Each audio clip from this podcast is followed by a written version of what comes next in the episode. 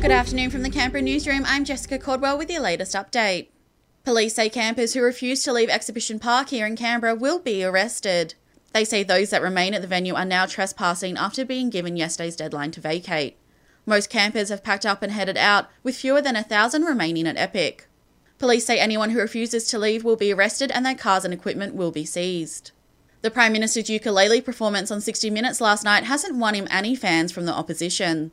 Local Labor MP Andrew Leigh has slammed the appearance, labelling it as a distraction in the lead up to the election. Every time uh, Scott Morrison is faced with a real crisis in public administration, he looks to come up with a confected media distraction.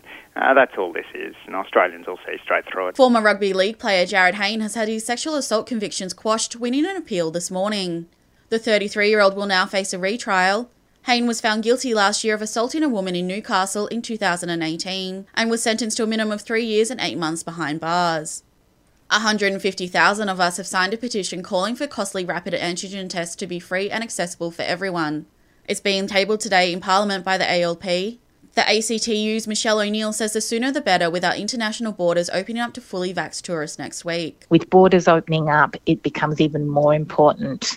Uh, free and accessible RATs is something that's happening around the world. You see it in the UK, in the US, and Singapore, but the Australian government is turning its back on what Australians need to stay safe. Thousands of New South Wales nurses and midwives are preparing to strike in their first statewide protest in nearly a decade. They're set to walk off the job tomorrow, calling for better nurse to patient ratios and a pay rise. Many say it's been very difficult working through the pandemic and they've been left broken. The Defence Minister has warned a possible Russian invasion of Ukraine could be felt across the Indo Pacific. Peter Dutton telling The Australian it could distract the US's focus on China that's declared a no limits partnership with Russia.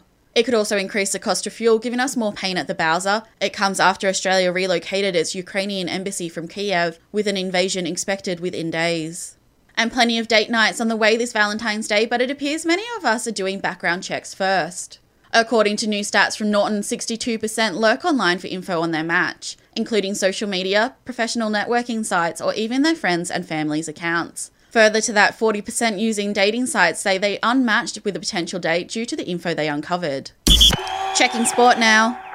A local is expected to be in action at the Beijing Winter Olympics tonight. World champion and Canberran Laura Peel leads three Aussies into the qualifiers and final of the women's aerials. It comes after blizzard like conditions saw the event postponed last night. And that's the latest in news and sport. I'll have another update for you later this afternoon.